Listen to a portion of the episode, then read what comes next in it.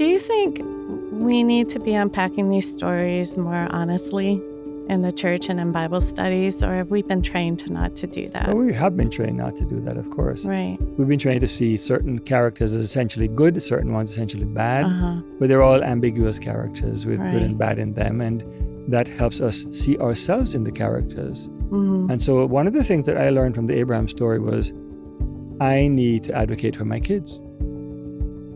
Hello, and welcome to Upwards. I'm Susie Anderson.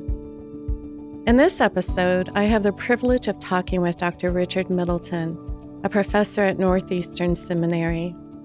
Richard is an Old Testament scholar, an author, and frequent presenter at Upper House, where his lectures and insights into Scripture have expanded our vision of God's work and care for people over millennia. In this episode, Richard provides us a fresh take on the word silence. So often we re- esteem silence as a sign of faith before God. But Richard reminds us that there is value in raising our voices to God and not remaining silent when we are disturbed or confused. I hope you enjoy my conversation with Dr. Richard Middleton. Um, one of the anecdotes I wanted to share with you was I went on a silent retreat to a Cistercian abbey in Iowa a few years ago. And um, it was really hard for me to settle down and be silent. And when I think about what I was trying to do, was basically reconnect with God after a really busy time of doing my own writing and studying. And it was so hard to settle down that it was probably about 48 hours into the retreat that I finally could do that. And then I left shortly after I got settled, and I'm driving home, and I see this billboard that um, is for a cell phone company, and it says, Silence is weird. And that just made me laugh because I'm like, it is weird. Silence is something that we kind of use it as a weapon sometimes in Mm. relationships, Mm. or we don't know how to interpret it.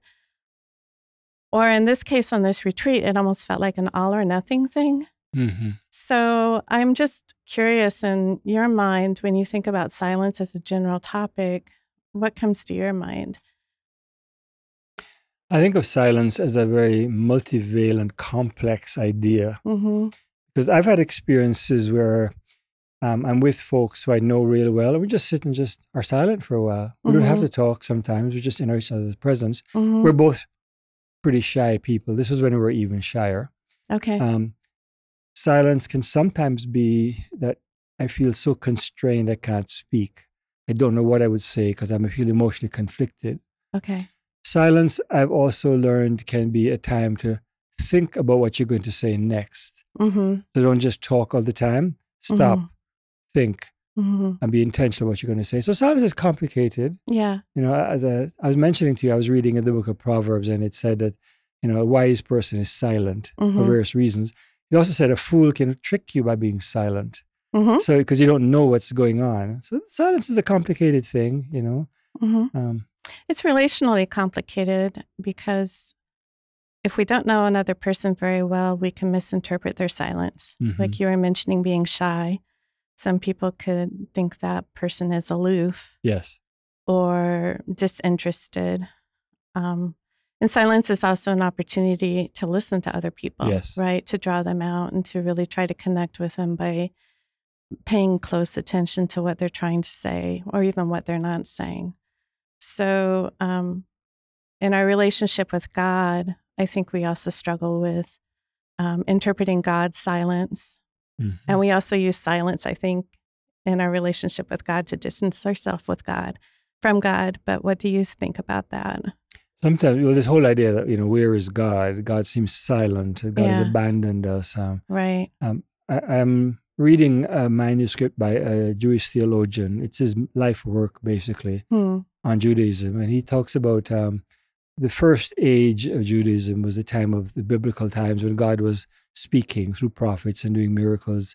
The second age was rabbinic Judaism, from the destruction of the temple on, and since the Holocaust, we're in the third age where God is just simply silent hmm and God doesn't speak and God doesn't act. We have to Mhm. act for God now.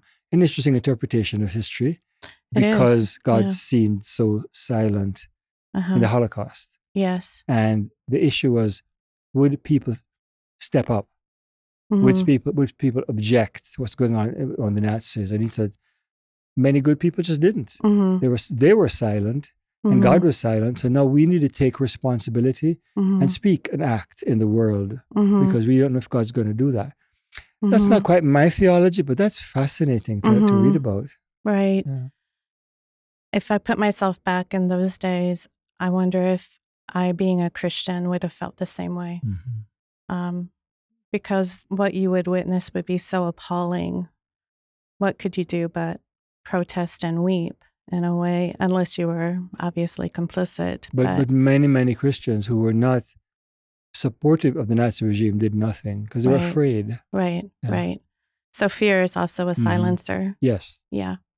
Yeah.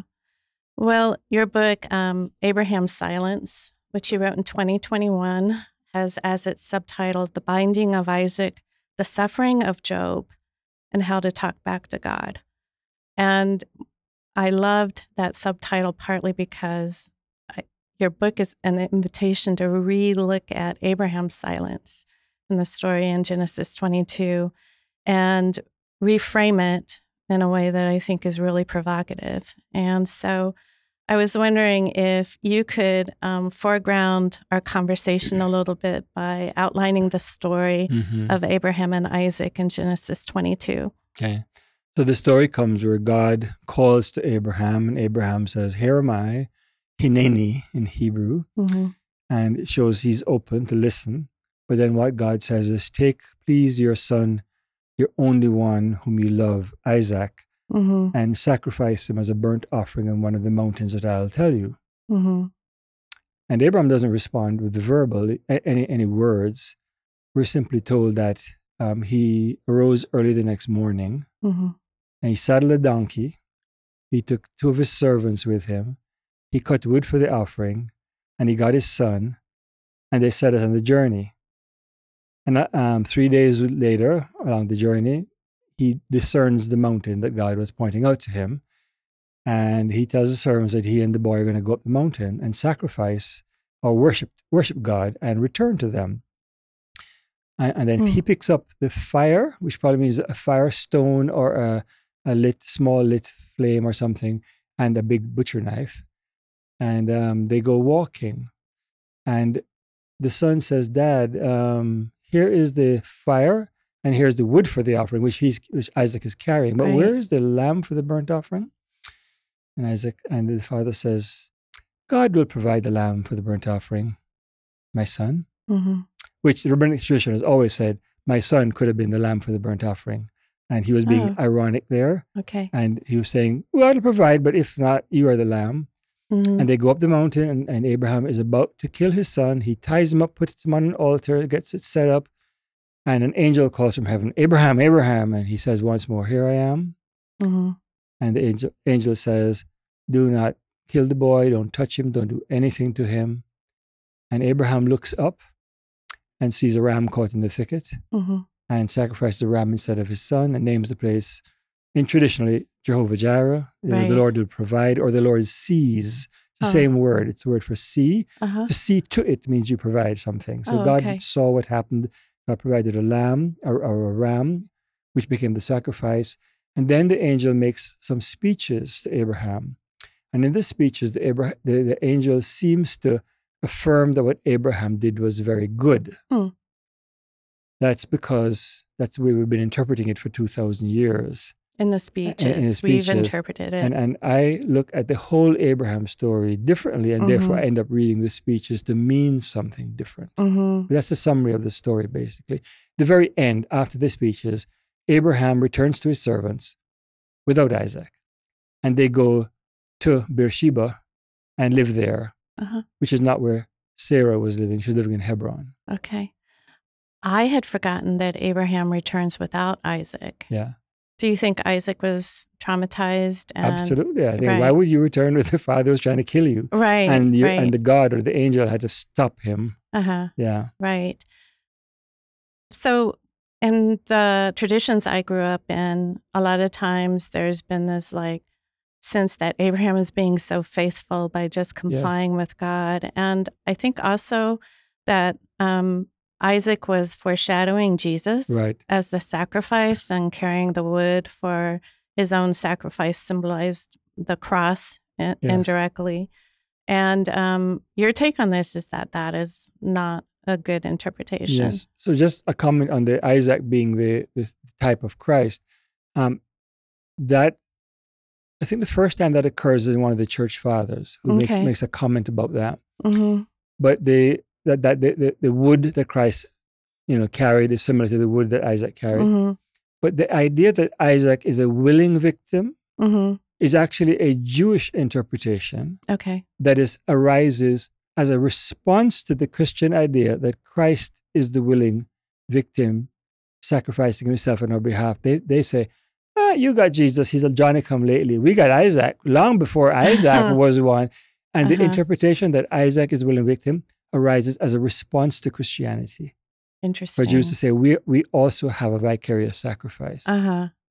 and then Christians pick that up and say, "Well, it's the type of Christ, really." But that's a that's a later interpretation. Right. I honestly can't imagine as a parent doing something the way Abraham did it. Mhm. I I am a fierce advocate for my daughters. I'm not a helicopter parent. I don't want to go there, mhm, but right. um, if I s- sensed that they were threatened, I would do whatever I could to protect them. And it's really hard for me to imagine a loving God asking me to do something so um, abhorrent. Mhm. And I know that I'm not alone in feeling that Yes. way. Um, but it seems like some of the the um, Christian faith has given up arguing that point. Yes. My starting point was like what you're saying. My starting point was I could never just comply with a Mhm, voice from heaven saying, kill your son. mhm, I'd first want to figure out who is this speaking? mhm, you know, and if. I was confirmed that it really is the voice of God, I would say, why do you want this? mhm, Um, please don't do this. Uh, this is my son. I can't, I can't kill my own son. You want me to live with that for the rest of my life, my conscience? Right. you know, even if it was a good thing to do. So I would have interceded and Mm-hmm. protested. And, and I, Mhm. my question was, why didn't Abraham do that? Right. And then that led to a relook at the whole Abraham story. And when you understand the story of Abraham, starting in Genesis 12, going to chapter 25, and read the, the binding of Isaac in context, the traditional reading doesn't make sense Interesting. that so it was a contextual reading of the Abraham story was what helped me clarify what was going on. Okay. So, can you um, fill me in on what the better, larger story Yeah. is? Okay, so uh, just one more background thing. So I had been reading of the, the lament psalms hmm in the book of Job, Right. all of which are vocal to God about this is not right, Lord. hmm Why why is this happening? And they protest. And Job is vindicated by God as having spoken what is right hmm about me. It actually says what is right to me. in, Interesting. in, a more literal translation. He spoke directly to me and told me it was wrong, and that's right. Whereas the friends try to defend God and tell tell Job he must be wrong. God is always right. But God That's is right. fine with you saying, "Why? Why is this? Why are you doing this? It's Mhm. not right." And God God says, "Job spoke what was right of me." So that background led me to say, "What's going on in the Abraham story?" The traditional interpretation is that Abraham is being tested for whether he loves his son more than God. right. part of that interpretation is based on the idea that Isaac is the promised heir of the covenant. So is Abraham willing to give up that promise just because he trusts God? Hmm. Does he love God so much that he will give up everything for God? It's like an ascetic, ascetic you know, giving up all of life. I'm going to live in a cave somewhere. hmm It's a, it's a good idea that you shouldn't love anything more than God. But to kill your son to prove that is a really weird way to do that. And so the, the second thing that I, I started to look into was did Abraham actually even love his son Isaac? When you read the story, Oh, there is that's- actually no indication that Abraham loved Isaac. Abraham's first child was Ishmael. Right. Abraham loved Ishmael. When God appeared to him and said, Actually, you know, you're going to have another son through Sarah, and he's the one that the promised line will come through, Abraham said, But Lord, don't forget about Ishmael. hmm And God said, No, I'm going to bless him and he'll have a lot of family and, and uh, heirs and so on. But the promised line will be through Isaac. But so Abraham was concerned about Ishmael. Later, when Abraham um, has to, at Sarah's insistence, send away Hagar and Ishmael, Right. we're told he was very distressed about the boy. I had Very actually distressed. forgotten all about the um, context around Ishmael. Yeah. Yeah. And then one more thing, in that, that that's chapter 20, but in chapter 19, I think it's 19, Sarah, I'm going to read what many translations say. Sarah saw um, Ishmael, the son of Hagar, her, her maidservant, playing with her, her son Isaac. hmm doesn't say that. It says she saw him playing. The word playing is the same root as Isaac. Isaac means laughter. She saw him fooling around with Isaac. It doesn't say with Isaac, just she saw him Isaacing. Uh-huh. The point is, she saw him take she saw him taking the role of Isaac. Okay. And she realized, oh crap. Abraham is not going to get rid of Ishmael. He's going to give everything to Ishmael because that's the one he loves. Mhm. I love Isaac. I better get rid of Ishmael. Mm, So she was worried that Ishmael would take over Isaac's position as the heir. And that's why she sent them away. So Uh-huh.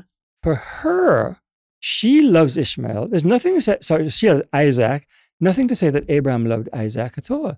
So the statement God makes, take your son, your only one whom you love, Isaac. Take your son, your Uh-huh. only one, and Isaac are all the direct objects of the verb take. hmm Hebrew has a marker before the noun that's the direct object of a verb, and that marker is there the whole way through. But then it's not there for whom you love. Whom you love is what's called a relative clause. It's a different grammatical statement entirely. She, he could have put in a noun, your beloved, hmm with the direct object marker. And that would have said, yeah, okay, Isaac is the one whom you love. The way I read it is take your son, your only one, you love him, right? Isaac. Oh. So, Let's see if you love him. so it, this then could be a test of Abraham's real Right. love. And not just a test to see whether he loves him, but if Abraham was to have spoken up for Isaac, guess what would have happened? They would have bonded a little bit more. He'd have come closer to Isaac. He would have been on Isaac's side, uh-huh. and they could have developed a relationship. So uh-huh. God, a test is not just you fail or you you you pass. It's also to help you move towards a particular goal. Mhm. You know, at least a good test is. So, in some ways, Abraham's silence throughout this journey to the sacrificial site may have actually revealed his ambivalence to his so. own son. I think so. Wow. So I believe that that is a subordinate test, but the primary test is does Abraham discern that God really wouldn't want child sacrifice? Mhm.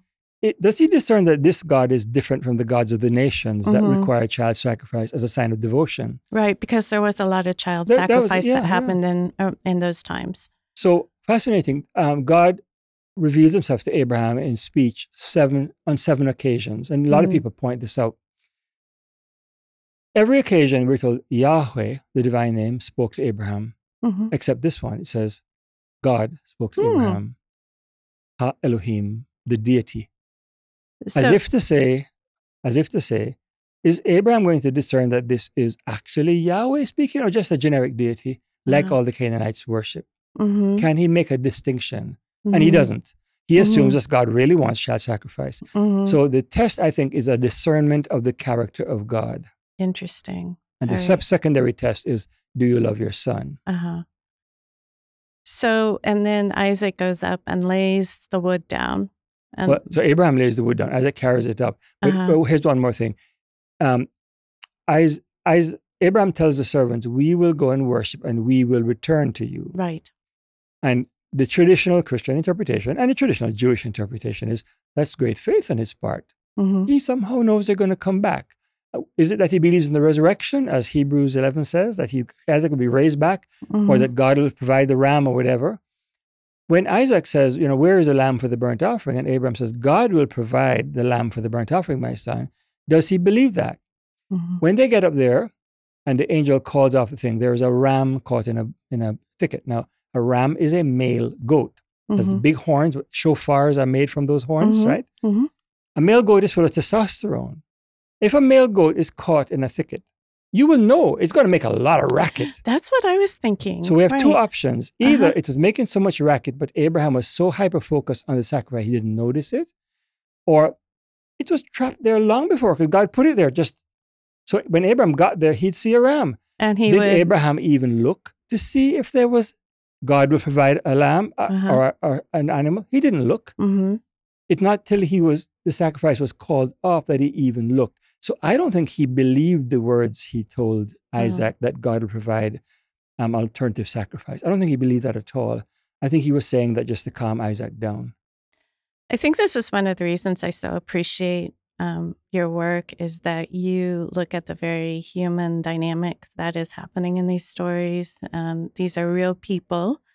They're messy. Mhm. They have loves and um, dislikes that make them complicated to deal with. And Abraham has been valorized Mhm. in many ways. And so what you've done is try to make him more human Mhm. and maybe more relatable to some of us. When, when I've taught the story of Abraham as a whole story in a course, many of my students said what I learned from that was that I'm not beyond hope Mm-hmm. because we're just like Abraham and Sarah. Mhm. We're all mixed up people. Mhm. And God still worked through them right, despite their failures. right. So God can work through us. So he said, This story gave me hope. And I thought, wow, I'm glad for that. I wasn't trying to take away your hope, you know? Mhm. Yeah. Do you think we need to be unpacking these stories more honestly in the church and in Bible studies, or have we been trained to not to do that? But we have been trained not to do that, of course. right. We've been trained to see certain characters as essentially good, certain ones essentially bad, Uh-huh. but they're all ambiguous characters with good and bad in them. And that helps us see ourselves in the characters. hmm And so one of the things that I learned from the Abraham story was I need to advocate for my kids. Mm. Right. I also learned from the David story with his children, who, boy, they were really messed up, that I better be a really good father. I want to be a better father than David. right. So these stories encouraged me to step up. Uh-huh. That's fascinating, Richard. I love that. So, when you think about silence on the part of God toward human beings, are there any stories that come to your mind about God's silence toward us? It's a good question. There probably are many of them. Yeah. I deviated from our topic, but I was just curious Yeah. because I know we, for example, you brought up the Holocaust earlier, Mhm. and people interpreted um, God as being absent Mhm. during the Holocaust. And I'm not going to gainsay that. Yeah. You know, um, Certainly, in many stories in the Bible, God does not speak. And so you don't know what's going on behind the Mhm. scenes. mhm, Um, you take, for example, Joseph going down to Egypt, being sold into slavery by his brothers, and then his Mhm. rise to prominence. And he claims in the end that God worked it for good, despite Mhm. what the brothers did. But the text doesn't say that God did anything. mhm, Um, so God is silent in that story. For Jews, very famous, God is silent, of course, in the book of Esther. mhm, mhm. Um, and the the Greek Septuagint translation of Esther puts God back in the story because it can't ac- accept the fact that God is just not in that character in the story, not mentioned, except by by people. We'll talk about God, but God is not a character who is acting in the story. So, do you think, like, when looking at the Joseph story, when Joseph had dreams, that the inference we're making there is that those dreams came from God to give him foresight or foreknowledge of what would be coming in terms of the famine? Yeah, so I think think Joseph's interpretation of Pharaoh's dreams, uh, he, he explained Pharaoh's dreams to him, right? That's from God. Mhm, Now Joseph had dreams when he was a young boy. mhm, Dreams where his parents and his brothers were all bowing down to him. mhm. Um, if a young boy who is wise has those dreams, he won't be speaking them. He'll be silent. But he was stupid, utterly, utterly unwise to be. uh-huh. I had a dream and you all bowing down to me. And father, Right. me too. Yeah, you too, dad. mhm, No, come on. He became much wiser later on in Mhm. life. He learned through his adverse ad- adversity. hmm Now, interesting, later Christian tradition does view Joseph as a model for Christ, someone who goes down to the pit, if you will, and then comes back out hmm exalted. hmm Right. That's fascinating. So, when we think about then human silence toward God as and Abraham's silence toward God, is he silent before God in a way through his sinfulness, I suppose, is what I'm thinking. But is his silence attributed to a lack of faith? Is he thinking mm-hmm. God is not kind? God is not generous? Yeah. God will not hear me? Um, So, when I looked at the context of the Abraham story, um, many people writing about the Abraham story suggest that the, the plot line of the story is the inability to have an heir, and then the promise of an heir, and then the false start with Ishmael, then finally having an heir. So Isaac is born. That's chapter 21. Why didn't he chapter 22 then? hmm, Right? Why, why bother try to take away the heir? But if you look at the story differently, it's a man called out of paganism hmm to serve God. hmm He doesn't know this God. He steps out in faith and follows God to, the, to this land of Canaan. And you, if you look at the seven incidents where God speaks to him and they have a dialogue, in each case, he is becoming more intimate with God until chapter 18. And then after that, he falls away from God. Hmm. So, just for example, um, chapter 15, God says, I'm your shield and very great reward, Abraham. He says, Yeah, but I don't have any children or heir. And you promised me that. So how can you be protecting me? He says, Look at the stars. Can you count them? No. Okay, your, your children will be like that. He says, He believed God and it was counted to him as righteousness. And then God says, And um, there's a land I'm going to give you. Yeah, but how do I know I'm going to get that land? So he questions God, right? Both times. God says, okay, let's do a ritual here. Let's take an animal, cut it in half. I'm going to pass through the animal. It's a ritual that's known from the ancient world. In other words, cross my heart and hope to die, says God. mhm, May, may I be cut in half like this animal if I don't bring it to fulfillment. But you will find a land. It'll take a long time because of the Canaanites and the bondage in Egypt. But your people will have a land. mhm, The next time Abraham really talks with God significantly, it's chapter 18. God says, Shall I tell my servant Abraham what I'm going to do? That the cry of Sodom has come to me and I'm going down to investigate? Yes, because I want him to be able to teach his children and his household after him the way of the Lord, that is, mhm, righteousness and justice. So Abraham, who's coming to know this new God, who's not like the gods of the Canaanites, has to pass on his knowledge of God and God's moral character to his descendants. So here's a teaching moment. Abraham, the cry of Sodom has come to me, and I must go down to investigate. Lord, you can't destroy them if there are 50 righteous people living there. Now, interestingly, God didn't say he was going to destroy them. He said he's going to go and check it out. mm, Abraham's assumption is that God is a God who will destroy a city if there are if there's unrighteousness there. So he assumes a judgmental God. Interesting. I hadn't realized that. And God says, Okay, for 50 righteous, I won't destroy it. And Abraham says, Suppose there are only 45 righteous. I won't destroy it.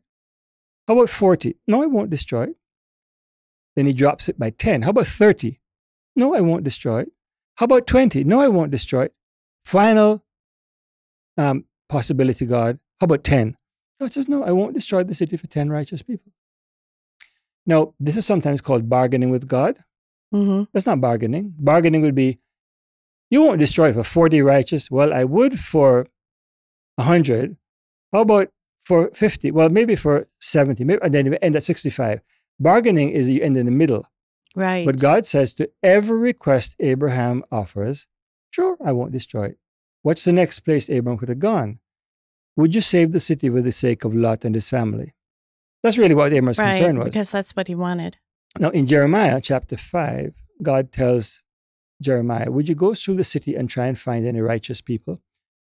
Because it's Jerusalem. Because you can find one righteous person, I won't destroy the city. How many? One. But Ab- J- Jeremiah couldn't find one. So, but the Babylonians were to come and destroy Jerusalem. That's the way that goes.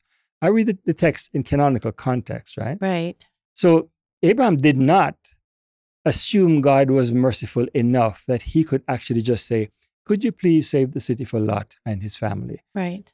Abraham then goes away, and you know what God does? He sends angels to save Lot and his family anyway, which Mhm. Abraham never asked for. hmm And when the angels are helping Lot and the family leave the city, the angels were t- the narrator says the angels taking God, taking Lot by the hand hmm because of God's mercy, hmm encourage them to keep going hmm because of God's mercy. Right. God was more merciful than Abraham imagined. So the way I look at it is, okay, Abraham didn't learn the, the, the moral lesson God wanted to teach him, Mhm. so he couldn't pass it on to his family. So Mhm. God says, all right, let's have a new test. Let's up the ante. It will not be his nephew, it'll be his son.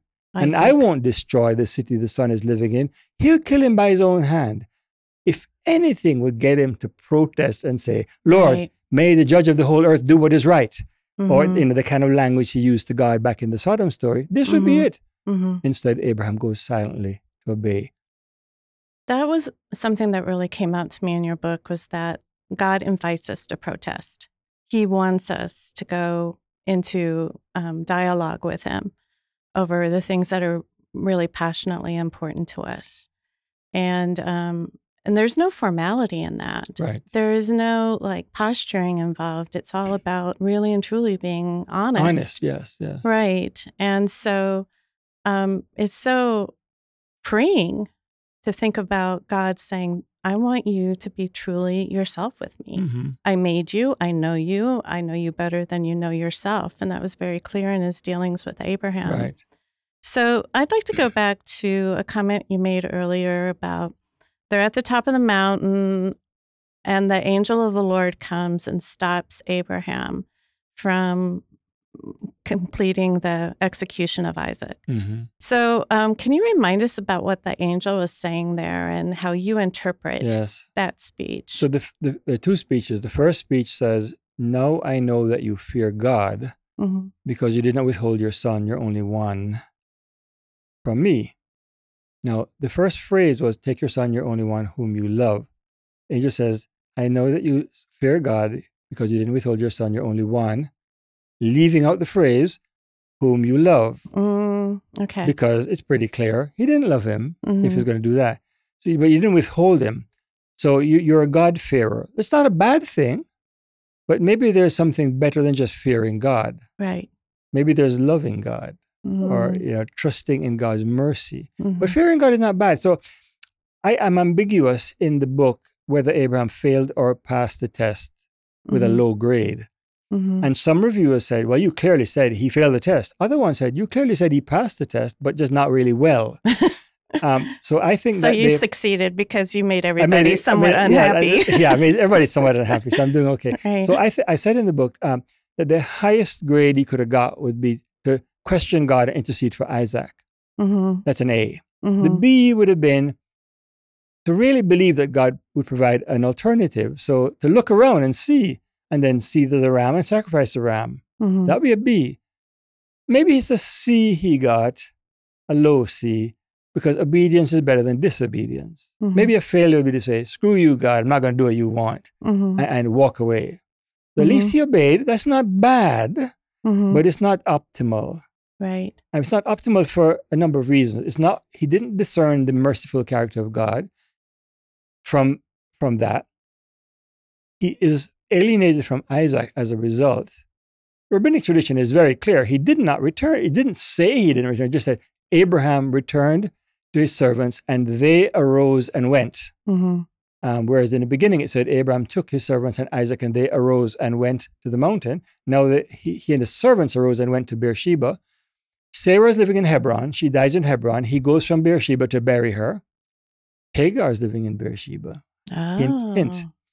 The next time that Isaac appears is he's coming from Beer Lahai Roi in the Negev desert, which is not where Abram was living. It's not far away, but it's not the same place. Abram, of course, feels so bad, he sends his servant to go find a wife for Isaac among his Mm, relatives through right. Laban up in um, Syria. And, the, and when the wife comes back, that's when A- Isaac is coming from Leher Lahai Roi, where he's living. And so Abraham and Isaac not only never meet or talk again, they didn't meet or talk before the story either in the narrative, but they're living in different geographical regions. That's fascinating. So they were, um, what's the word? I? Alienated. Alienated. Alienated, yeah. They were very alienated. And eh, the going back to Abraham not seeing God as merciful, but it seems like he was unfamiliar with the importance of him also seeing his son simply as a human being. Mhm. I mean, even if he wasn't seriously a loving father, the fact that he was willing to do a human sacrifice seems to me to question whether or not he understood even God's care for humanity Right, in right. general. And some some scholars will say, well, not only was child sacrifice acceptable, just that Mhm. wasn't a problem, but also in those days, the, the the son is really a function of the father. He has no independent Mhm. agency, or so the father can do anything he want with the son. Oh, okay. well, maybe they could but I think God wanted to teach a different way. You Right. see, hmm God wanted to teach something very different. hmm So um. Isaac, so we're told that later on God blessed Isaac. Because, of course, Abraham never saw Isaac again, so couldn't bring a blessing to him. But Abraham, twice we are told, gave everything he had to Isaac, almost like a compensation. Oh, But he couldn't have been direct because they weren't living in the same place. But he tries to do the best for Isaac he can because he's feeling guilty. So he sends a servant to find a wife for Isaac among the family. Um, and the servant does say, when he's talking to Laban, that my master has experienced the mercy of God. Mm, So maybe through the ram, Abraham came to have a glimmer that God really is more merciful than I had thought. mhm, But by then, it's too late for Isaac, right? mhm. So Isaac um, tries to bless his sons. But one of Isaac's sons, Esau, pretends to be Jacob, his favorite son, right. and gets the blessing.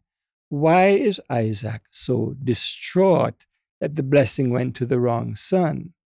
Because he never got a blessing from his own father. And he, it, Oh, intergenerational stuff that's going on. right. And then Jacob, who finally does get a blessing, by the way, it turns out you can bless two sons, but it's a little different. hmm Jacob later on is working for his wife. He's working for for, for um, Laban um, to get a wife, Mhm, right? Right. And he makes a covenant with Laban, and he swears by the God of my father Abraham and by the fear of Isaac. Hmm. That's the name for God that Jacob learned from Isaac. hmm God is the fear. That's right. And totally connected to the ter- terror he experienced Exactly. when he was about to be sacrificed. And and then you, we talked Mm. about the, um, Joseph and his stuff. What about all the chaos in Joseph's family? Is this the intergenerational stuff that Abraham was never able to teach his children the way of the Lord, righteousness and justice, and it's never really got Mhm, established in the family. The Mhm. family, it's a messed up family the whole way through. mhm.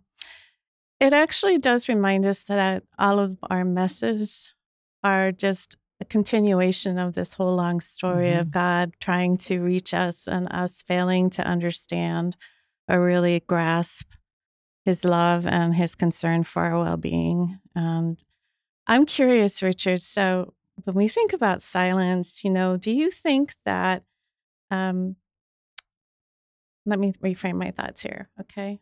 I want to kind of think for a second about drawing us back to silence. I want to start heading toward lamentation a little bit. Okay. Okay. Just a, a pause.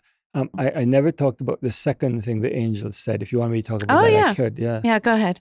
You So- can go ahead. So after the angel said that, now I know you're a God-fearer because you didn't withhold your son and so on. Um, and he, he then says in a, in a second speech, now I, I swear an oath. It's God speaking through the angel, right? So this is my oath uh, that I'm going to bless your descendants um, because of what you have done. Hmm. And it's ambiguous. It actually frames the whole statement at the beginning and the end because of you've you've obeyed, you've heard my voice and obeyed it, and because of what you've done. Is it because you tried to sacrifice your son, or because you you stopped sacrificing when I said stop? hmm And and it's possible that one refers to one, one refers to other. But here's the thing: the traditional reading said, because you tried to sacrifice your son, I'm going to bless the nations through you. That was already promised in Genesis 12 when God called him that I'm going to bless the nations through you. And so, what many commentators, Jewish and Christian, have said is because Abraham was so obedient, so submissive to God's will, God is not just going to bless the, the nations unconditionally. He's tied it now to Abraham's obedience. Mm-hmm. So, because of his obedience, he blessed the nations. That's a radical change. Oh. Except they didn't read Genesis 18 properly. Mm-hmm. Because according to Genesis 18, the reason I'm going to give Abraham the invitation to protest is because I want to bless the nations through his obedience. Mm-hmm.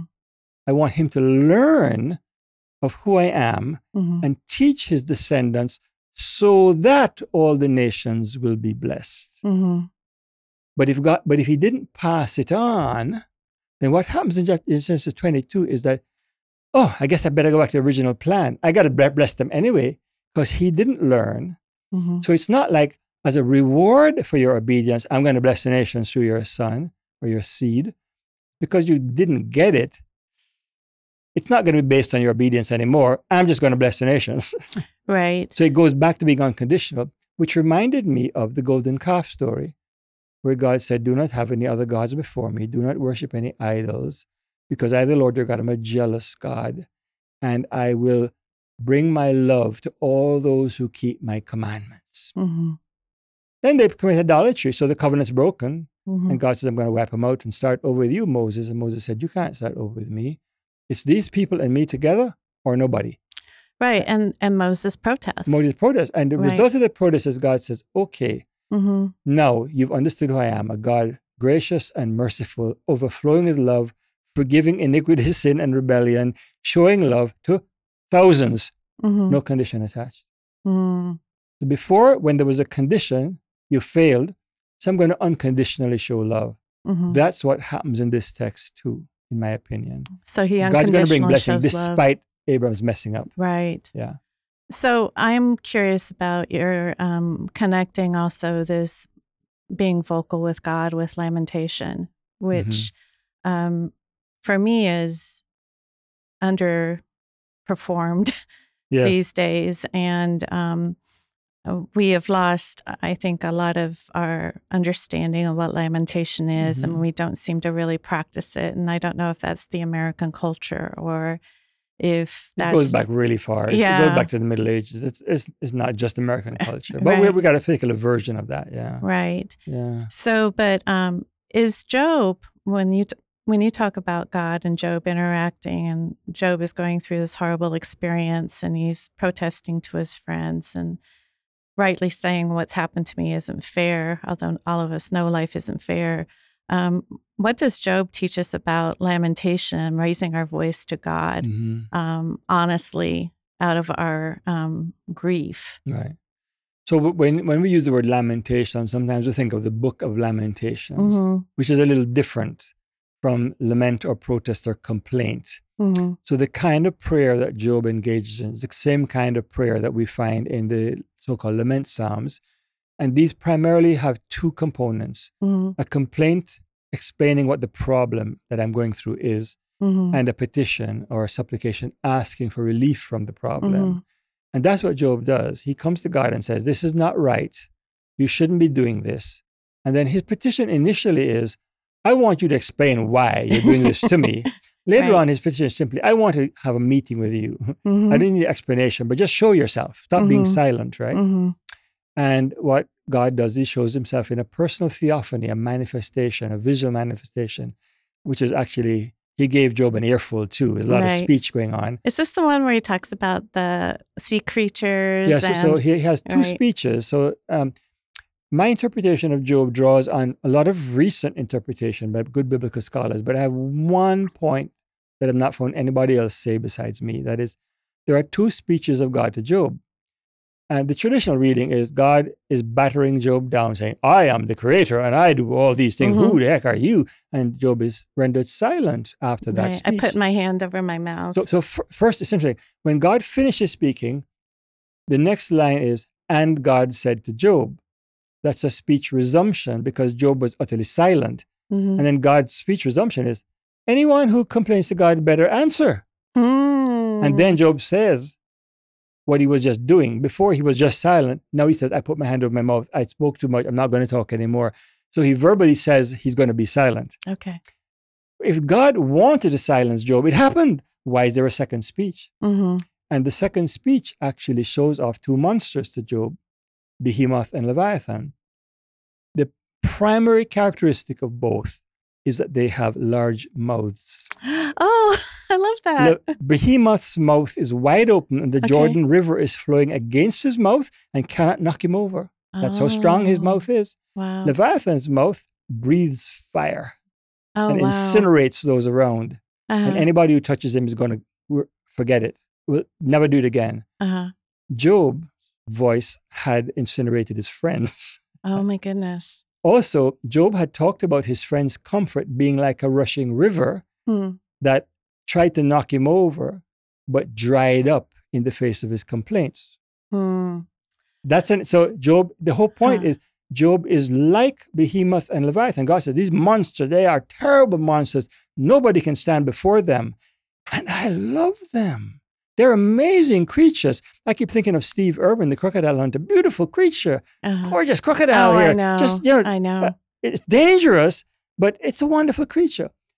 And at the end of the speech, Job says, Well, I won't get into the details, but what Job does at the end of that speech is first he summarizes what the first speech was about and gives a different response. Then he summarizes the second speech and gives a new response.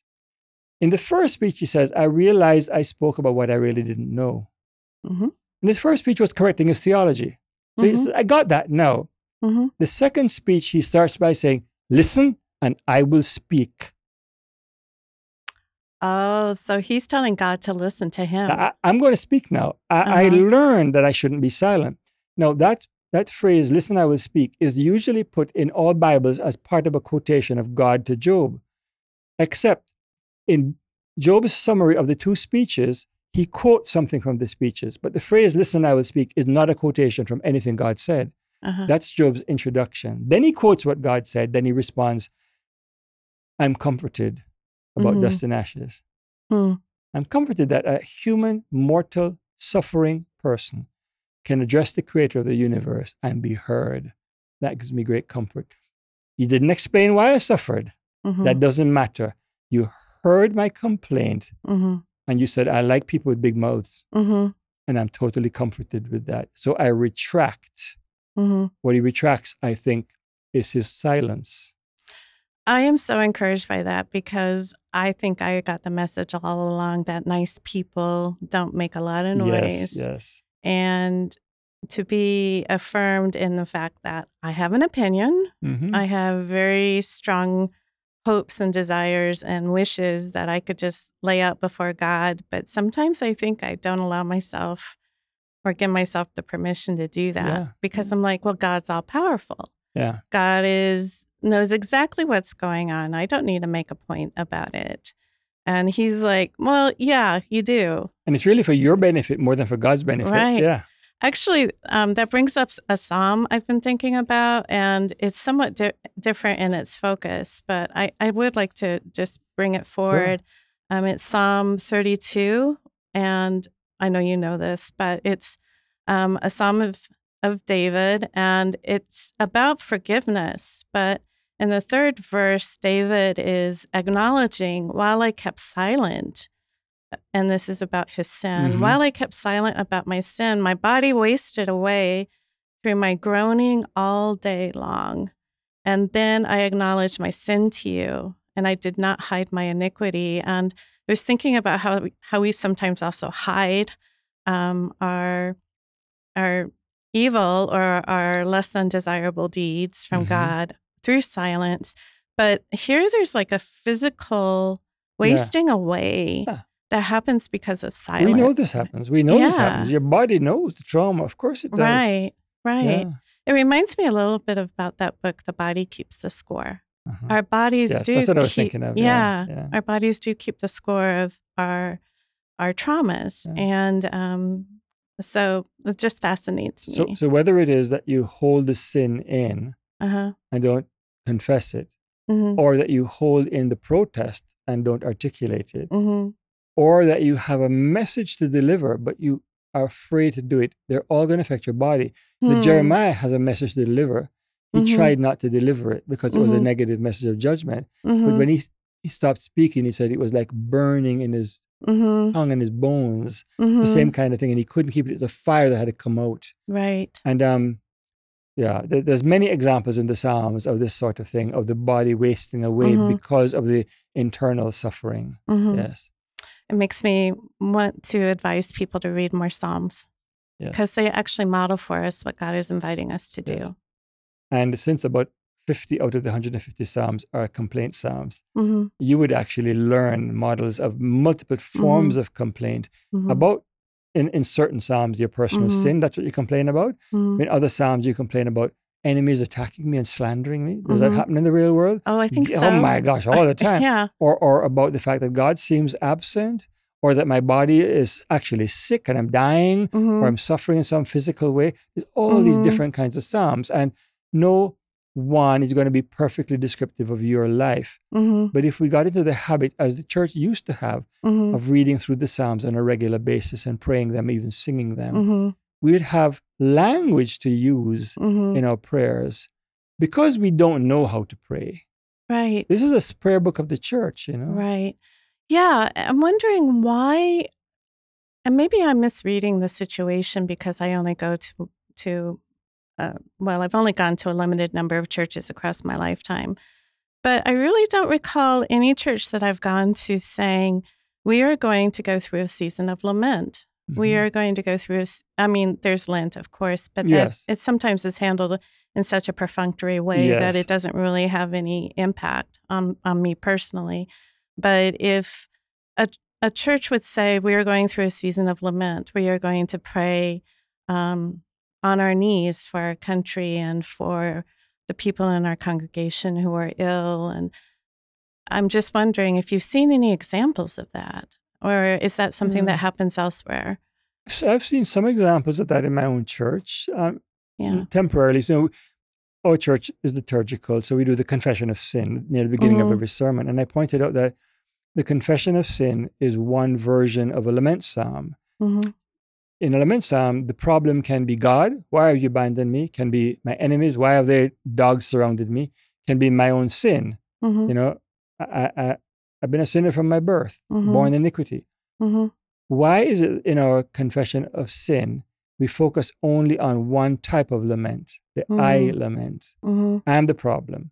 Hmm And you know what my church did? Every once in a while, we did a confession of sin where it actually was about confessing the problems that we're going through and the suffering we're going through hmm and asking for help, hmm which is beautiful. it is. But we did it, but we do that so rarely. hmm Um, I've also been in churches where I've been asked to lead services, and I said, Can I do a lament service, the entire service around lament? And without any resolution at the end. Why does it have to have resolution?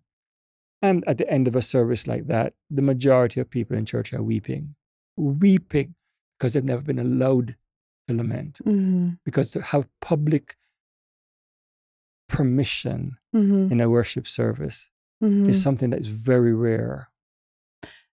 Do you have a liturgy for that that you've I have a kind of a liturgy I've used, Yeah. yes. Um, uh-huh. what the, the most despairing of all the lament psalms is Psalm 88. hmm Absolutely despairing. Hmm I a very famous hymn writer, Carol Doran, who's written a lot of hymns, was my colleague when I taught at a seminary. She was the, the, the musician and the, the church organist there. And she put Psalm 88 to medieval plainsong Oh, wow. and is a responsive part of it. And I Mhm. have that and I've used that, but you have to get a good cantor to, to sing the, the lines. Uh huh. And it's phenomenal, absolutely phenomenal. And that's how that was a call to worship I would use. Let's just start right off. Oh Yahweh, my God, I call to you day and night. Why do you not answer me? That's the beginning of the hmm of the liturgy. And then we go through and we have other songs and readings and so on, hmm and a, a meditation, a sermon, but we end unresolved. Uh, because may- there and is a, you it's could do it for like, Lent, but you could do it any time, really. Yeah. Right. Sorry, go ahead. But oh no, it's fine. It's just that I think we import this idea of a happily ever after. Of course, Mhm. everything's going to be resolved. You know, if we go through these three steps, you know, we're going to get maybe Mhm. it's a, our our answer, our Mhm. our wish fulfilled. But I've learned the older I gotten that that is not what happens. Not what happens. No. It's not what happens. For example, if we go back to Abraham, he and Isaac apparently never reconciled, You know, no matter what Abraham did for him, Mhm. you know, from a distance. Yeah. And he didn't get his wish fulfilled. It makes me wonder that if we fall silent and fail to raise our voices in prayer or protest, individually or communally, what do we risk? I think we risk two things. We risk being alienated from God. If I'm in a relationship, like with my wife, hmm we're intimate, we know each other. Suppose I have a problem with something she's been doing hmm and I don't articulate it, I'm silent. hmm What happens is that we drift apart. hmm It's by confronting the, the issues verbally that we can work through them. So there are contexts where silence with God leads you from falling away from God, hmm whereas engagement through prayer would be the way to go. hmm But there's also the issue that silence with God numbs you to the relationships around you. Oh. So there are going to be so there are going to be issues in how you live your rest of your life if you are silent with God. hmm If I don't believe that the creator of the universe is willing to listen to my prayers, then will I believe that anybody else will care about me? Then I won't care about them either. So I believe that there are moral implications of being silent towards God hmm when there are genuine issues that you have that need to be addressed. hmm Um, this, this is basically that if your issues aren't addressed, you, you can't care about somebody else's issues. hmm You know, You love your neighbor as yourself. hmm And if you don't feel loved and embraced by God, how can you care about other people? Right. So I think there are implications in both directions toward God and toward others. That's so significant as I think about, for example, my relationship with my own husband. We have found that if we pray together every day, even for three minutes, it makes a huge qualitative difference in our relationship. I feel so much better. I feel more connected to him, but I also feel more connected to God, Yes. which has actually really surprised me. I didn't realize how much it would help, how meaningful it would be to make that daily connection with him. In, in my case, it had been praying for my wife Mm-hmm. in her presence has cemented the relationship. Mm-hmm. Praying for the other person Mm-hmm. um, before God is amazing for bonding people. hmm So, in a way, what you're also showing is the flip side of the coin that if we do make the effort to connect, if we are not silent, there are real benefits to that. And so, can you elaborate a little bit more on the benefits of um, not being silent? I guess. What is that word that we would use? Being loquacious? Yes, or vocal. yeah. Vocal. Yeah. Yeah. So, so I, I don't think that one always needs to talk. Hmm I, I'm by nature an introvert. hmm I can sit and do reading and writing all day without talking to anybody, hmm and I'm fine. hmm you know that I've been doing talking here quite a bit. It drains me. Um, So Mhm. I like to get and get away and be silent. hmm I can be silent by myself. I can be silent with God, with another person. Silence itself is never the problem. Silence is often appropriate. But then sometimes you have to speak. Hmm So, so, the, you know, the Ecclesiastes says you know, there's a time for silence, there's a time for speech. hmm And I believe that's really true. And you have to discern when is when. hmm Well, I'm an introvert as well. And I joke that I have a certain number of extrovert cells that once I've expended them every day, that my introvert self needs to be nurtured. And I love simply going to a quiet place and being silent, listening to the birds. And I guess that's another aspect of it is it opens me up to paying attention to the things around Yes. me. Um, or maybe being a little more attentive to the questions that are rumbling ar- around inside as well that I would like to ask God. And having been in a dialogical relationship with God, there come times when you simply don't need to say anything. Mm-hmm. You ju- Mhm. just are, you have sensed God's presence Mm-hmm. and you just rest there. And, and, and that's wonderful. I- think it's important for our souls to have the rest time with God. By the way, by the way, rabbinic tradition tries to account for what happened to Isaac, why he didn't come down the mountain. one of the traditions says he was taken to the Garden of Eden to heal from his wounds. Oh, And that's not physical wounds, that's emotional trauma. right, right. Spiritual. Interesting. Isn't that interesting? Yeah, right. yeah, yeah. Spiritual.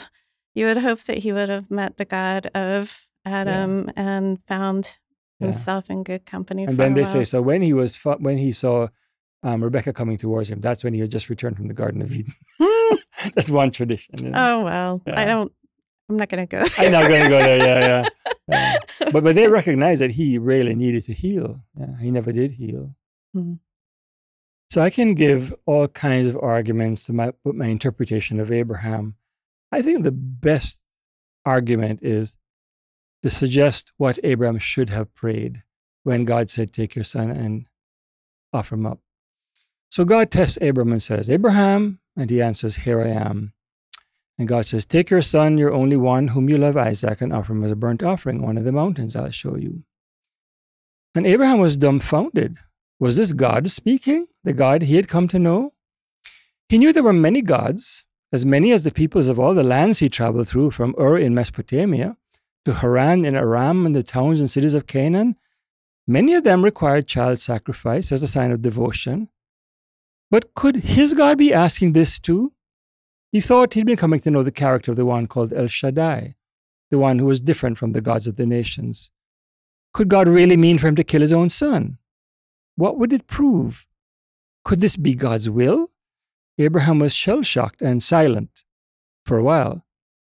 But then he plucked up his courage, and with the chutzpah that would come to be recognized as emblematic of the later people descended from him, he spoke up. At first, his voice was quavering. Ah, Lord God, are you really asking me to kill this young innocent lad? Do you really want me to live with the everlasting memory of his blood on my hands? Do you want to subject me to a lifetime of flashbacks and nightmares Mm. of me taking a knife to his neck? Do you want to do this to me? Have mercy, Lord. I know I have not been close to this boy, not nearly as close as to Ishmael, my firstborn. That boy I loved, and you forced me to send him away. And now you want me to kill the only son I have left? Isaac was always Sarah's favorite. You know what this will do to her? She will die too. If not physically, she'll die inside. Yes, we already have problems between us because of Hagar and Ishmael. I know it was her idea, but it backfired and she's already distant from me. Do you really want to drive us further apart? But Lord, if you don't have pity on me or my wife, have pity on the boy. He has done nothing to deserve this. Why should his life be cut short to show my dedication to you? Do you want his very last memory to be of me, his father, tying him down like a sheep for slaughter and taking a butcher knife to his neck? Lord, you can't want that. Are you angry with me? Why does your wrath burn hot against me, the one you brought out of Ur of the Chaldees and out of Haran to this land? What have I done to offend you so, Master of the universe? And you made a promise to me and Sarah that through this boy our descendants would be a great nation. What will become of your promise then? Lord, I'm going to hold you to your word. I have told many of the peoples of this land whom I've met what you pledged to do through the line of Isaac. If they hear of this, that you now commanded his death, you know how that will look? It will reflect badly on you. The Philistines and the Egyptians who hear of it will think it was with evil intent you gave me this boy, only to kill him on the mountains and consume him from the face of all the earth. And then Abraham was silent, wondering if he had overstepped his bounds. He had pled for Sodom and modulated his boldness, admitting that he was just dust and ashes. Twice he asked God not to be angry with him for interceding back then. He came with a concern for Lot and his family. He'd asked God to save the city. And as he bargained God down, God, in the end, seems to have saved Lot for a different reason, not because of his plea. But now, what did he have to lose? So Abraham dug deep and found courage and found his voice and cried out, I know I am far from innocent, Lord. Take me instead of my son. Whatever you do, don't kill this boy. Do you really want to sweep away the innocent with the wicked? Far be it from you to do such a thing, to slay the innocent with the wicked, so the innocent fare as the wicked. Far be that from you. Shall not the judge of all the earth do what is just? Lord, I plead with you, change your mind, turn from your fierce wrath, and do not bring evil upon your chosen one. And the Lord changed his mind about the evil he was about to bring on Isaac. And God spoke from heaven, saying, Well done, good and faithful servant. You've understood that I am indeed a God compassionate and gracious, slow to anger, abounding in steadfast love and faithfulness, showing love to thousands. Indeed, I desire mercy and not sacrifice, the knowledge of God rather than burnt offerings. But what good would it do just to tell you that? What would those mere words mean to you? You had to learn it for yourself. You had to discern my true character. You never quite got there in your intercession for Sodom on behalf of Lot, your nephew. So, with your second chance with Isaac, your bold intercession has caused you to attain true knowledge of the God you serve. Indeed, you dare to call me to be faithful to my promise. That demonstrated your trust in me, and trust is far better than blind submission. So, yes, Abraham, I have granted your request. Isaac is redeemed by your prayer. Go in peace and enjoy life with your wife Sarah and your son, whom you are beginning to love. And then God departed from his servant Abraham. It wasn't clear before Abraham's intercession that he had much love for Isaac. But now, having stood up for him, defending him against God's seeming desire to slay him, a few sparks began to flow between father and son. And Abraham began to nurture that love and fan the sparks into a fire with the hope that his family might be healed. And Abraham taught his children and his household the way of the Lord.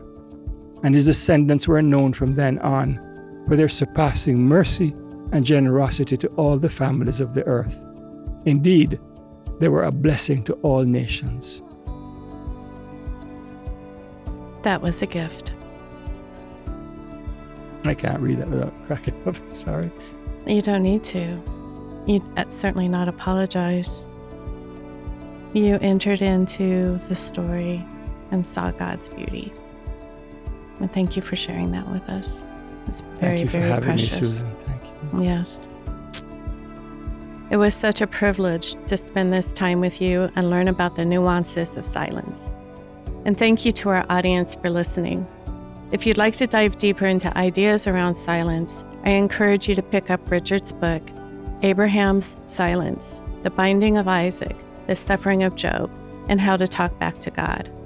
You can also glean more of his wisdom on another podcast we recorded with him in August 2022 that was titled, How Does God View Work? Blessings to you all.